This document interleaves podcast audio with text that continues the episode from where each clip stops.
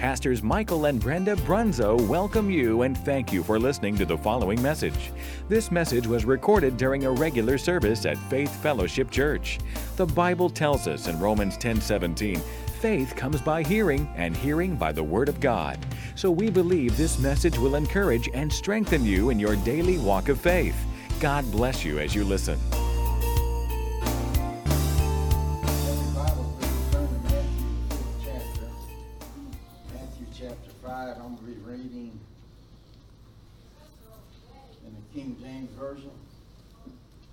Verse 22. It says, But I say unto you that whosoever is angry with his brother without a cause shall be in danger of the judgment. And whosoever shall say to his brother, Raca, or idiot, or call him a fool, shall be in danger of the council. But whosoever shall say, Thou fool, shall be in danger of hellfire or the fires of hell. Jesus made, Jesus made it perfectly clear in the gospel, and especially here in the Sermon on the Mount, that there's not only a hell, but there's a fire in it. Mm. Hell is a real place with a burning fire and brimstone. And Jesus preached about hell more than anyone else in the Bible. And yet there's a compromised gospel that's being preached in churches today that says, among other lies, that there is no hell. And that no loving God will send anybody to hell. Well, God would never send anybody to hell, and He doesn't send anybody to hell. We send ourselves there. Amen. Hell was made for the devil and his angels, his followers. Yes. And God never intended for a man to go there. And that's why he made a way for us to escape hell, and that's through his son, Jesus Christ, the way, the truth, and the life. There's only one way to heaven, and that's through the Son. Amen.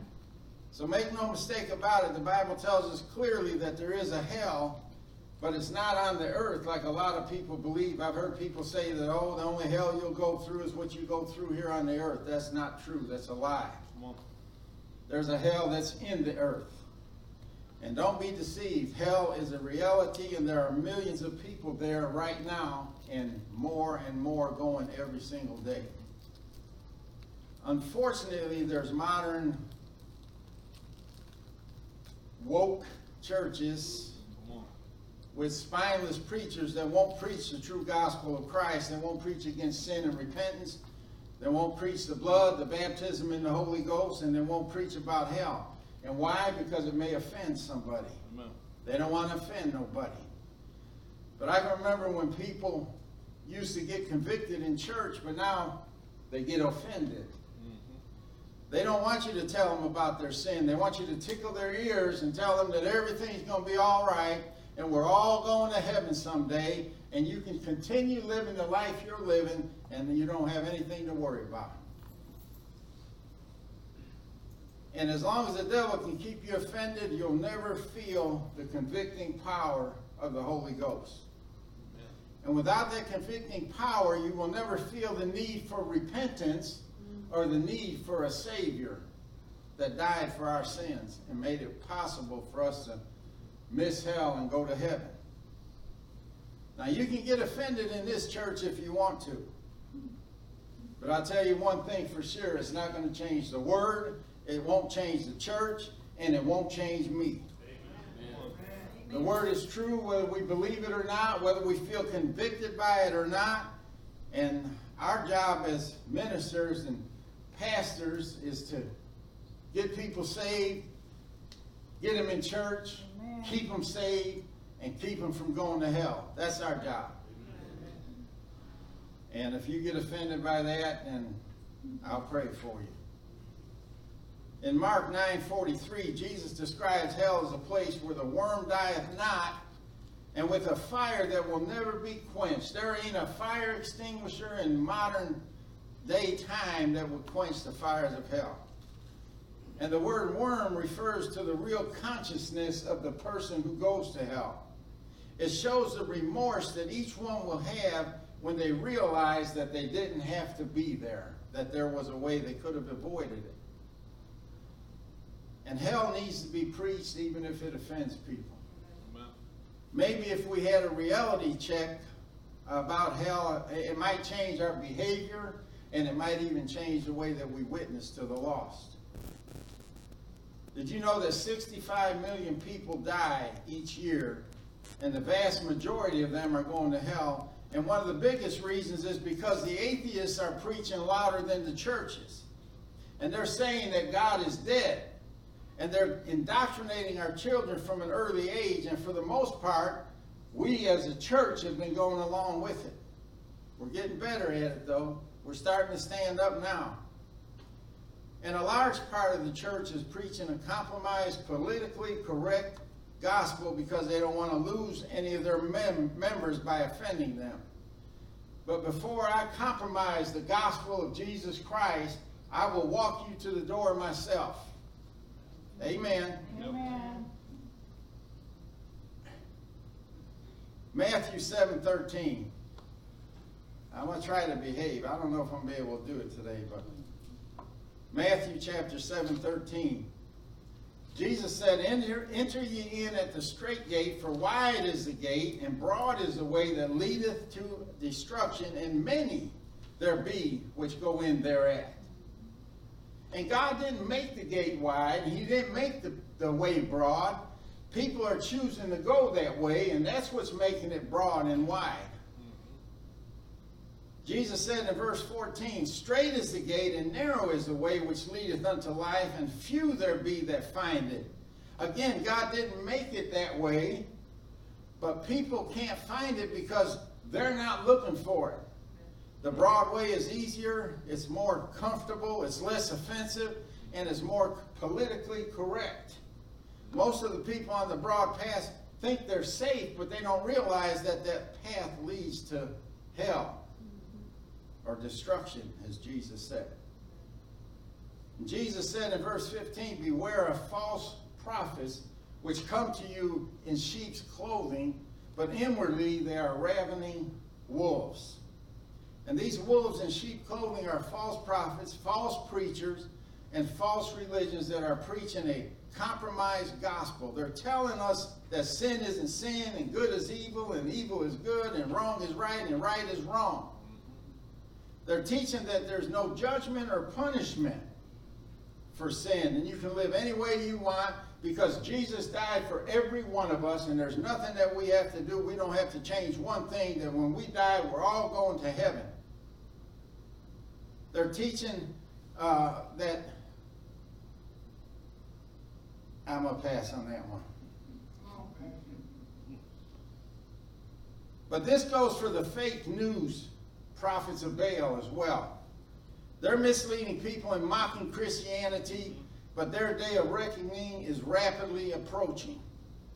People have been misled and deceived by false prophets all down through the ages, but now we have the false prophets of Baal that are no different than the ones that uh, preach in Elijah's time and misled people in Elijah's time under an evil spirit by the name of Jezebel. And they're no different today, except they're disguised as CNN, NBC, MSNBC, uh, the Washington Post, the New York Times, you name it. That's the false prophets of Baal for modern day times.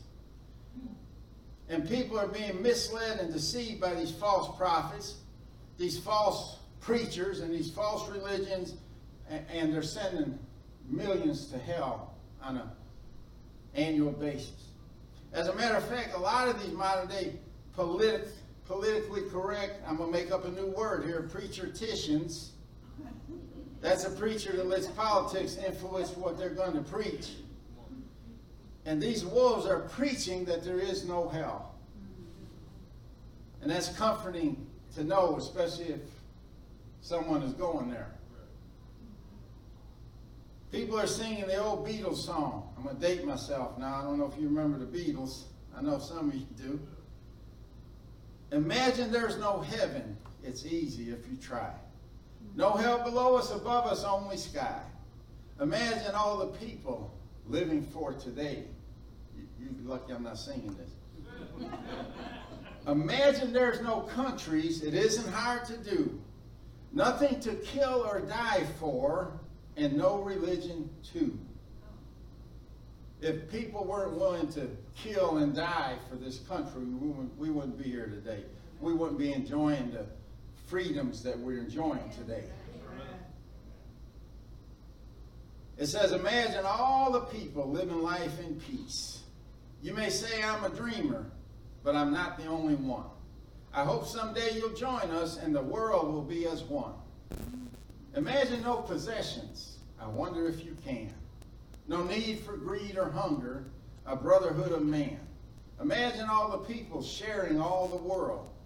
You may say I'm a dreamer, but I'm not the only one. I hope someday you'll join us and the world will live as one. I used to like that song. I didn't understand it at the time. Probably why I liked it. But they're actually singing no God, no heaven, no hell, no Holy Ghost, no religion, no blood, and a one world government. And if you pay attention to the words, you'll notice they're singing about a communistic doctrine of utopia. That's exactly what it is. It's a communist mantra. And it helps them sleep at night thinking there's no heaven or hell. But this doctrine of no heaven and no hell and no judgment or punishment is a lie from the devil, and it's sending millions of people to hell. I've preached portions of this before, but it bears repeating. I'm sure there's some people in here and on Facebook or social media that haven't heard this message yet, but I talked about a book called Who's Who in America. And it features over 7,000 profiles of prominent elites, prominent oligarchs, and it represents virtually every major field of endeavor. And uh, people are paying money to get into this book. As far as I'm concerned, it's a big scam. But it gives you access to thousands of biographies that reach uh, beyond the list and facts to shed additional light on what makes these inspiring individuals who they are. But you'll find Nobel and Pulitzer Prize winners, legendary athletes, best-selling authors, university presidents, accomplished artists, renowned entertainers, entrepreneurs, and corporate executives of every kind. You'll even find government and religious leaders, innovators and inventors, as well as professionals in the fields of education, law, medicine, broadcasting, publishing, technology, sports, and more. It's a book that's full of vanity and pride. It's so vain, it's pathetic. And it's, it's nothing but a big scam. I don't know about you, but when society is pulling down statues of historical people and events and trying to erase our history because they're offended by it, then I don't give a flying rip about any book of who's who in America or any other country. Don't mean nothing to me. And if somebody gave me that book, uh, I, I probably wouldn't read it anyway. How about we write a book on who's who in hell? And there may even be a book, and I know Brother Hagin preached about who's who in hell one time. I don't know if he wrote a book on it or not. There might be a book like that. And I'm not an author. I can't write a book. Or I, I, I don't want to write a book, but I can sure preach on who's who in hell. And that's what I'm going to do this morning. I'm going to start in Luke chapter 16, verses 19 through 26. Jesus said there was a certain rich man. Now, when Jesus said there was a certain anything, that means it's not a parable, it's not an allegory, it's not a nice story to be told out of the Bible. It's a true event. It's something that actually happened. There was a certain rich man which was clothed in purple and fine linen and fared sumptuously, expensively, and luxuriously every day. And there was a certain beggar named Lazarus which was laid at his gate full of sores. I want you to know that, like I said, this is not a story that's trying to grab your attention or scare you. This is a true and accurate account. Jesus said there was a certain rich man and a certain beggar. Lazarus the beggar was desiring to be fed with the crumbs which fell from the rich man's table, and moreover the dogs came and licked his sores. And it came to pass that the beggar died and was carried by the angels into Abraham's bosom. The rich man also died and was buried. So this shows us that there's only one place for the body called the grave, and there's two places for man's spirit or man and woman's spirit, for mankind's spirit uh, that departs out of that body. And notice that both of their bodies went to the grave. But the rich man's spirit went to hell, and Lazarus' spirit went to Father Abraham's bosom. So the body goes to the grave where it re returns to the dust that it came from. And your spirit, the inner man of the heart, the real you, goes to one of two places, either heaven or hell. That's the only two eternal destinations. I don't care what you've been told or uh, what you heard. There is no other eternal destinations. It's either heaven or hell, nothing above, nothing beneath, and nothing in between. And verse 23 says, And in hell he, the rich man, lift up his eyes, being in torments, and seeing Abraham afar off, and Lazarus in his bosom. And so Abraham's bosom was a temporary place of comfort called paradise. It was for those who died believing in God and waiting for the promise of a Savior that was preached by the prophets that would come sometime in the future and redeem them.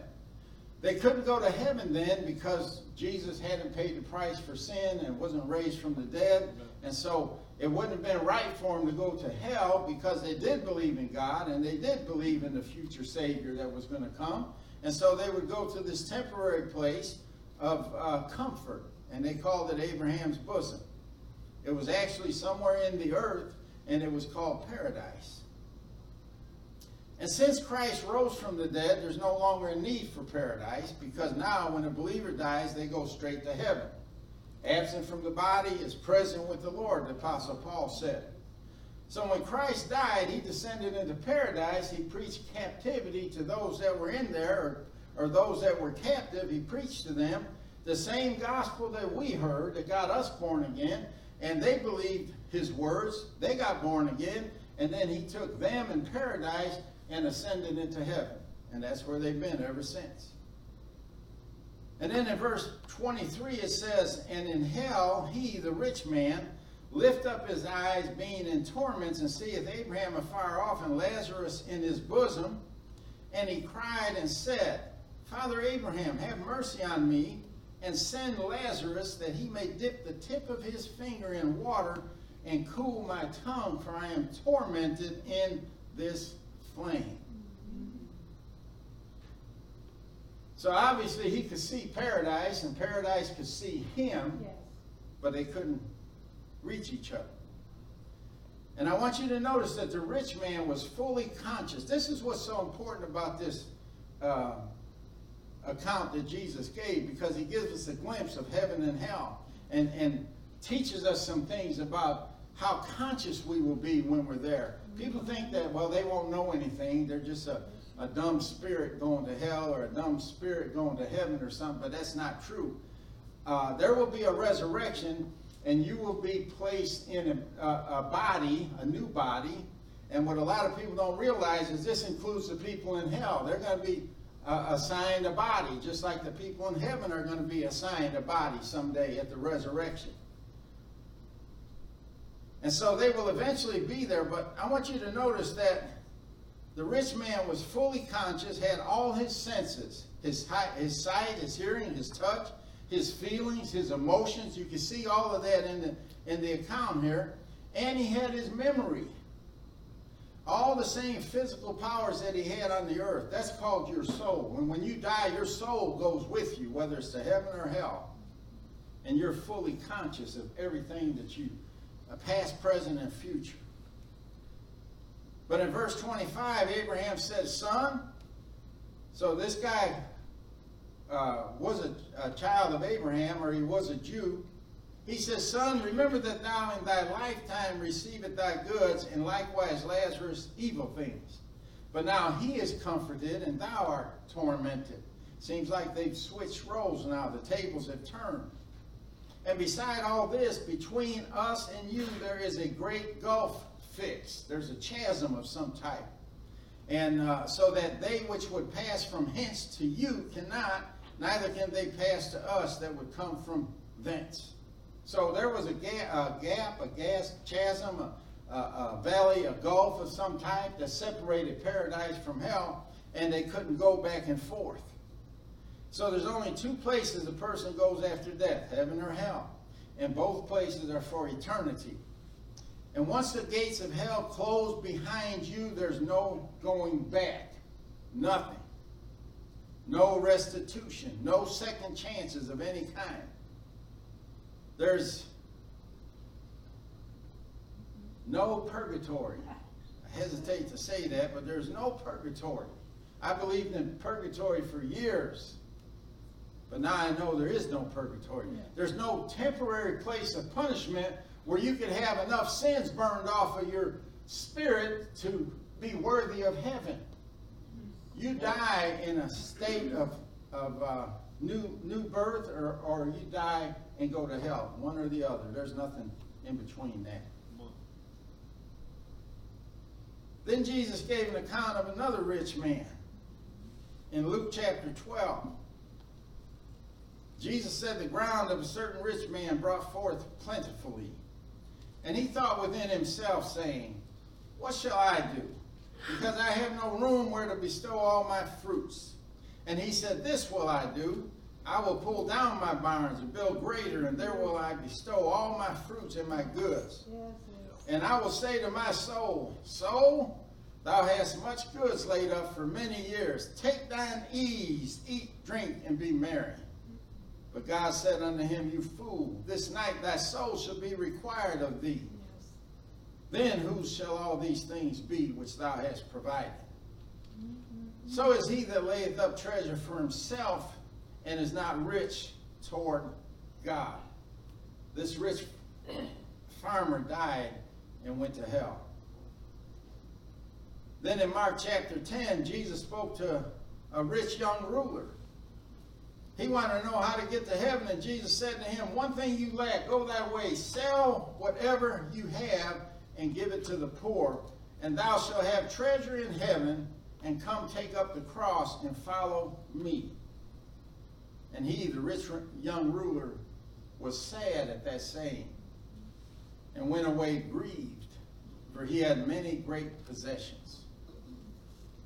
That rich young ruler is in hell today.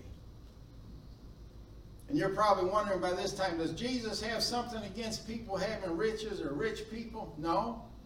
He has something against people that think worldly possessions are more important and more valuable than he is. And there's people dying and going to hell every day because their riches and their worldly goods were more important to them than Jesus.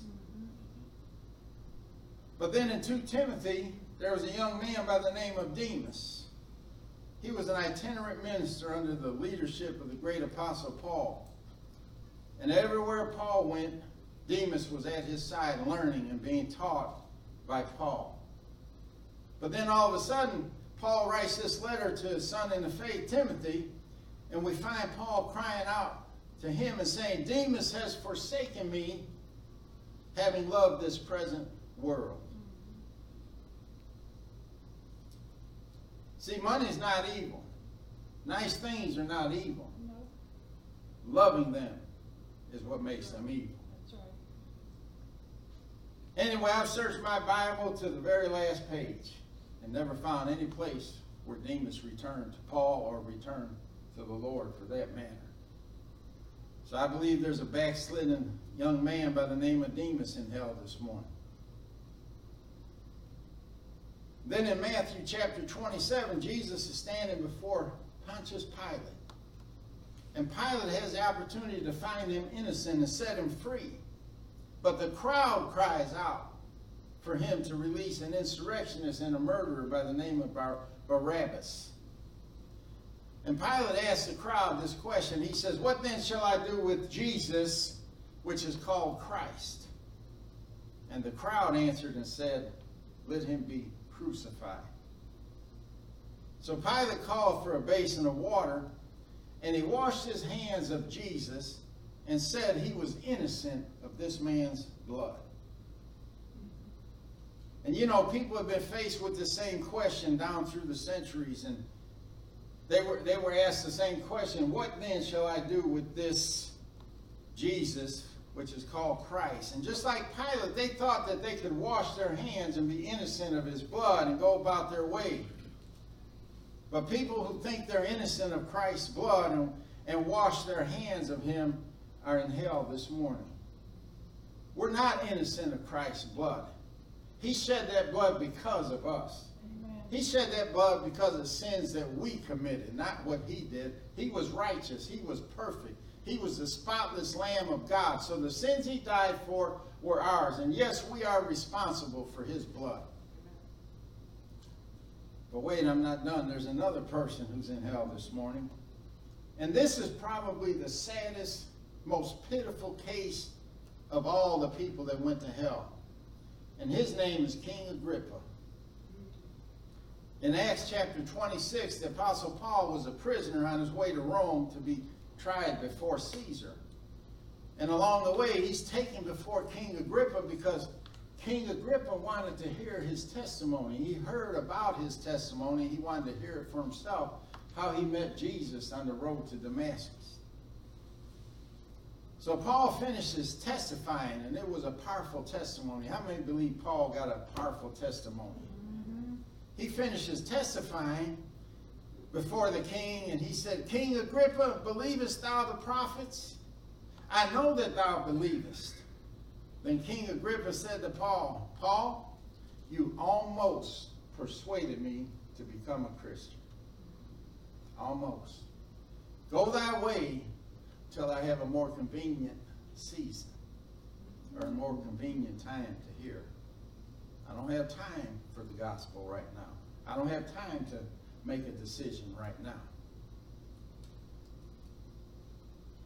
But you know, being almost persuaded about Jesus doesn't get you into heaven. You have to be fully persuaded that Jesus is Lord. And as a result, King Agrippa died, and we find him in hell this morning. And if you could hear hell this morning, I know there's people went to hell and they got all these testimonies about what they seen in hell and all of this. I don't know if they're true or not. I'm not going to call them a liar. But some of them are not consistent with the word. And whenever anything is inconsistent with the word, put it on a shelf. Don't even put it on a shelf. Put it in the trash can where it belongs. But if you could hear hell this morning without going there, you'd hear King Agrippa's voice echoing through the chambers of hell. And for all eternity, almost, almost, I was persuaded to be a Christian. Who else is in hell this morning? Paul told Timothy in 1 Timothy chapter 1 lawbreakers are in hell, sexually immoral are in hell, kidnappers, liars, promise breakers, and anyone that contradicts the sound doctrine of the gospel of Jesus Christ, they're in hell this morning. And then Jesus said in Revelation chapter 21, verse 8, the fearful and the unbelieving and the abominable and the murderers and whoremongers and sorcerers and idolaters and all liars shall have their part in the lake which burneth with fire and brimstone. All those people are in hell this morning. And if God would let us hear a cry from hell this morning, we'd hear a certain rich man crying, Abraham, Abraham, send Lazarus. Please send Lazarus. Let him dip the tip of his finger in some water and cool my tongue, for I'm tormented in this flame. And for all eternity, he's crying, Send Lazarus, send Lazarus.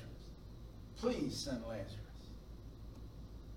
Oh God, please let him warn my brothers that they don't have to come to this place.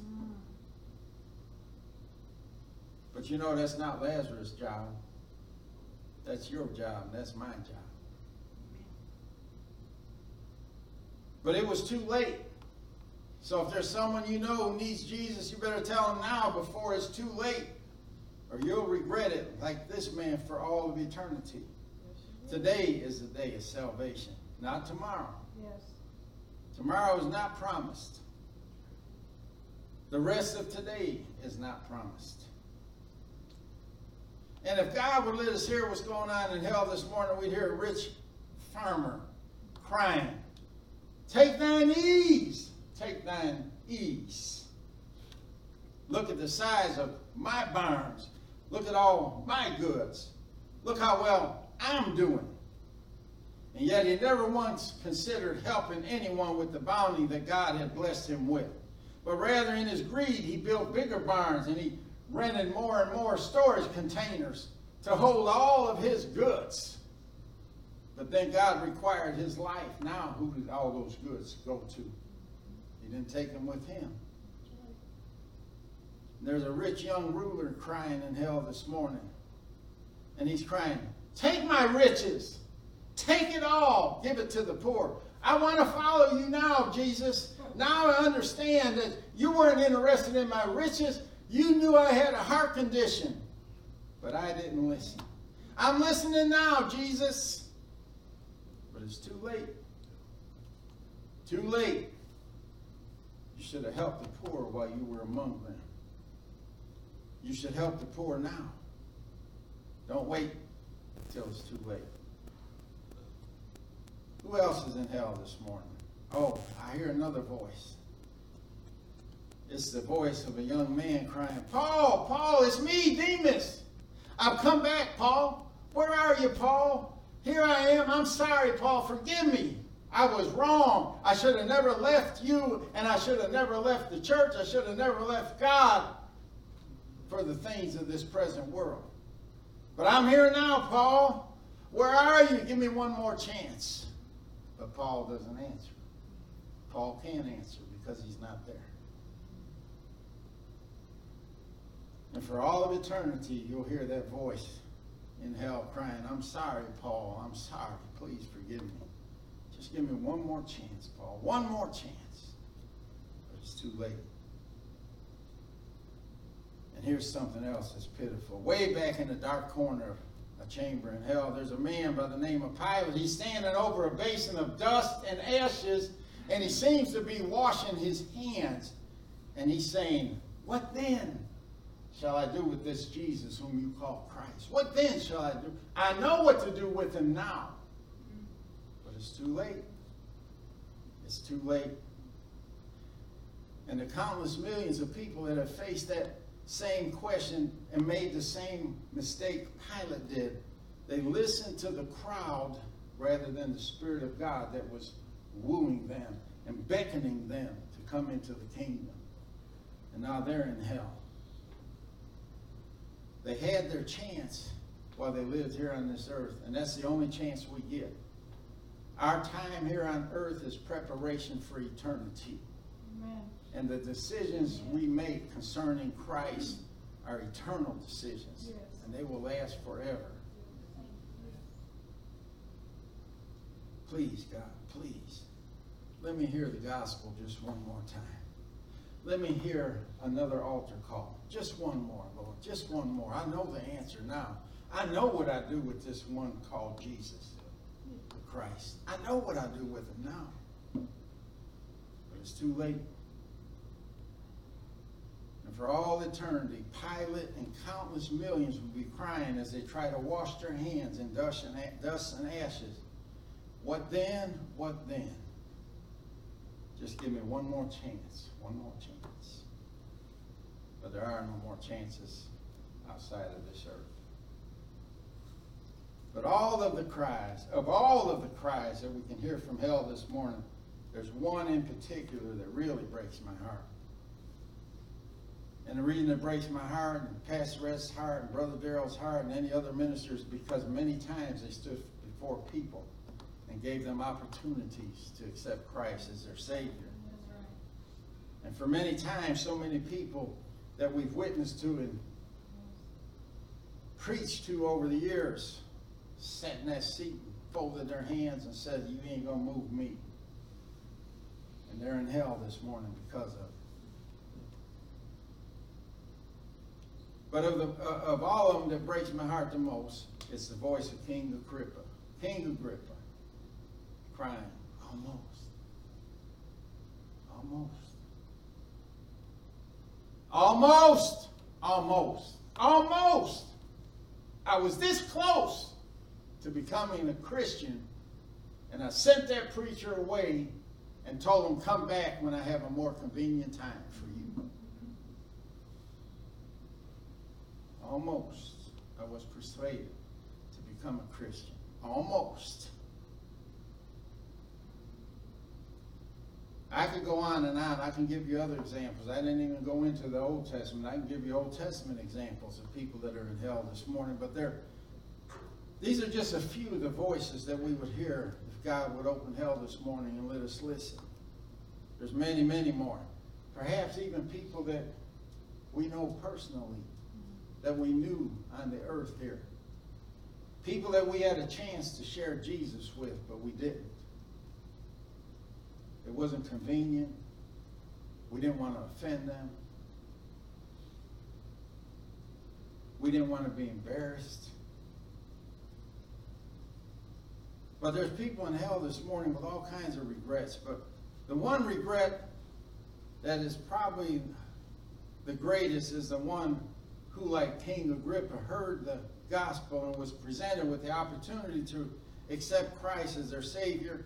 And they came right to the point of decision, got this close, and said no, and turned and walked away. That's probably the most regretful person in hell this morning because they remember that time. They remember that day. They remember the preacher, the place, the words, and yet they didn't respond to the call. This close. They wanted to wait for a more convenient time.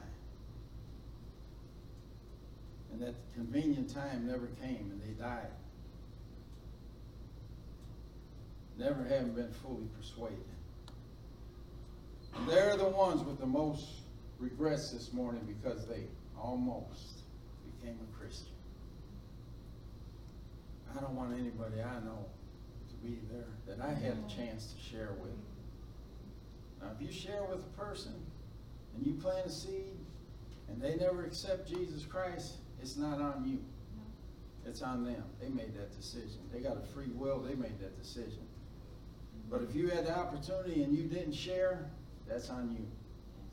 So we got to become bold in our witness. We got to become bold in sharing Jesus Christ. We shouldn't be ashamed of the gospel of Jesus Christ. It's the power of God, what unto salvation. That's a tremendous power that we hold in our hands. It was freely given to us. We should freely give it to everyone else. But let me close with this. And then we'll have a prayer. But hell is full of people this morning that died with all kinds of sins in their life. But there's only one reason that they're in hell this morning, and that's because they rejected Jesus Christ. That's the only thing that will send you to hell. Rejecting Jesus Christ. You can go to hell as a murderer, as a homosexual, as a thief, as a liar, as an abuser. You can go to hell for all kinds of reasons and with all kinds of sins on your soul. But there's only one reason why you went there, and that's because you rejected Jesus Christ and, and refused to repent. Jesus took our sins to the cross and paid for them. So much so, and identified with us so much so that he said, when he died, we died. When he was crucified, we were crucified. When he was buried, we were buried. When he rose, we rose with him. He's identified with us. Came down here and lived our life. Was exposed to every sin you ever even thought of or dreamed of or did yourself. He was exposed to every one, and yet he remained sinless. And he died perfect, spotless, because that was the only sacrifice that God would accept. It wasn't that he was able to stay clean because he was the Son of God. It was he was able to stay clean because he loved us enough and knew enough that if he didn't, if he yielded to the devil's temptations, he would never be an acceptable sacrifice, and we would all go to hell for eternity, including him. But he did it for us. He laid aside his eternal weight and glory. In other words, he laid aside his crown, his robe, his scepter. He left a throne in heaven, come down here, and lived our life so that he could identify with us. And so we could say, I'm crucified with Paul. Nevertheless, I li- I'm crucified with Christ, Paul said. Nevertheless, I live, yet not I, but Christ liveth in me. And the life I, I now live, I live by faith in the Son of God, who loved me and gave himself for me. Amen. Yes. I don't know about you, but I love him this morning. Amen. I'm so glad he did what he did for me. And I'm glad he did what he did for you. Yes. Hallelujah. Hallelujah. Let's pray. I'm not going to call you up here this morning.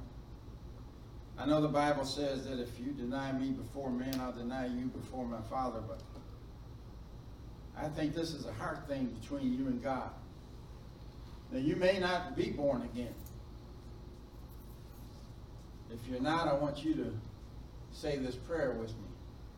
And then it's got to be more than a prayer. You need to start living the life then. You need to get in a good church like this one. You need to get yourself a Bible. You need to start studying the Word. You need to start praying. And your life needs to start changing. It's not just a prayer that gets you to heaven. It's a heart change. And a heart change will cause a life change. And then I know there's some people here and then and within the sound of my voice on social media and Facebook and Spotify and wherever else we are, YouTube. Uh, this message has an anointing on it. It will follow the CD or the tape or the recording or whatever. And maybe you knew God. Maybe you even go to church right now. But you're not sure, 100% sure that if you died right now, you'd go to heaven. I'm talking to you this morning, too. I want you to pray with me, too. Father, I thank you for the word that came forth this morning. I know the Holy Ghost was convicting people in here and on Facebook Live and on the video this morning. And if you're one of the people that felt God tugging at your heartstrings and wooing you and calling you and beckoning you, I want you to pray with me and I want you to be bold about it. And then later you could tell somebody you prayed this prayer and you could tell somebody that you accepted Jesus and you were born again and that will be your witness before men. That's why I said you don't have to come up to the front of the church to do this. But you have to be a witness. Say this after me. Heavenly Father, I love you. I thank you for Jesus. Lord Jesus, I thank you for dying for me as my substitute in my place. I believe you're the Son of God. I believe you rose from the dead on the third day. And I receive you now into my heart as my Lord and Savior. I thank you for it. In Jesus' name. And then if you know the Lord, and maybe, like I said, you're in church, and uh, but you're not living the life you know you should be living, that maybe you, like Demas, have been leaning towards the world a little bit. You're not quite in it yet, but if you keep leaning that direction, you're going to eventually fall into it. So if that's you, I want you to say this after me. Father, I thank you for forgiveness of sin. And I thank you that right now I'm being restored into your kingdom. And I thank you that you're receiving me just like the prodigal son. And I appreciate it. I thank you that I can come to you and I can be restored. In Jesus' name. Amen. And amen. Hallelujah. If you prayed that prayer, then make sure you tell somebody you prayed it. And I can guarantee you, if you meant what you prayed, you're born again, you're in the family of God, or you're restored back into a state of righteousness, and you're walking alongside Jesus once again. Amen. God bless you. I love you and appreciate you. Uh, share this message. Tell somebody you know might need to hear it besides you, and uh, give them the link. God bless you.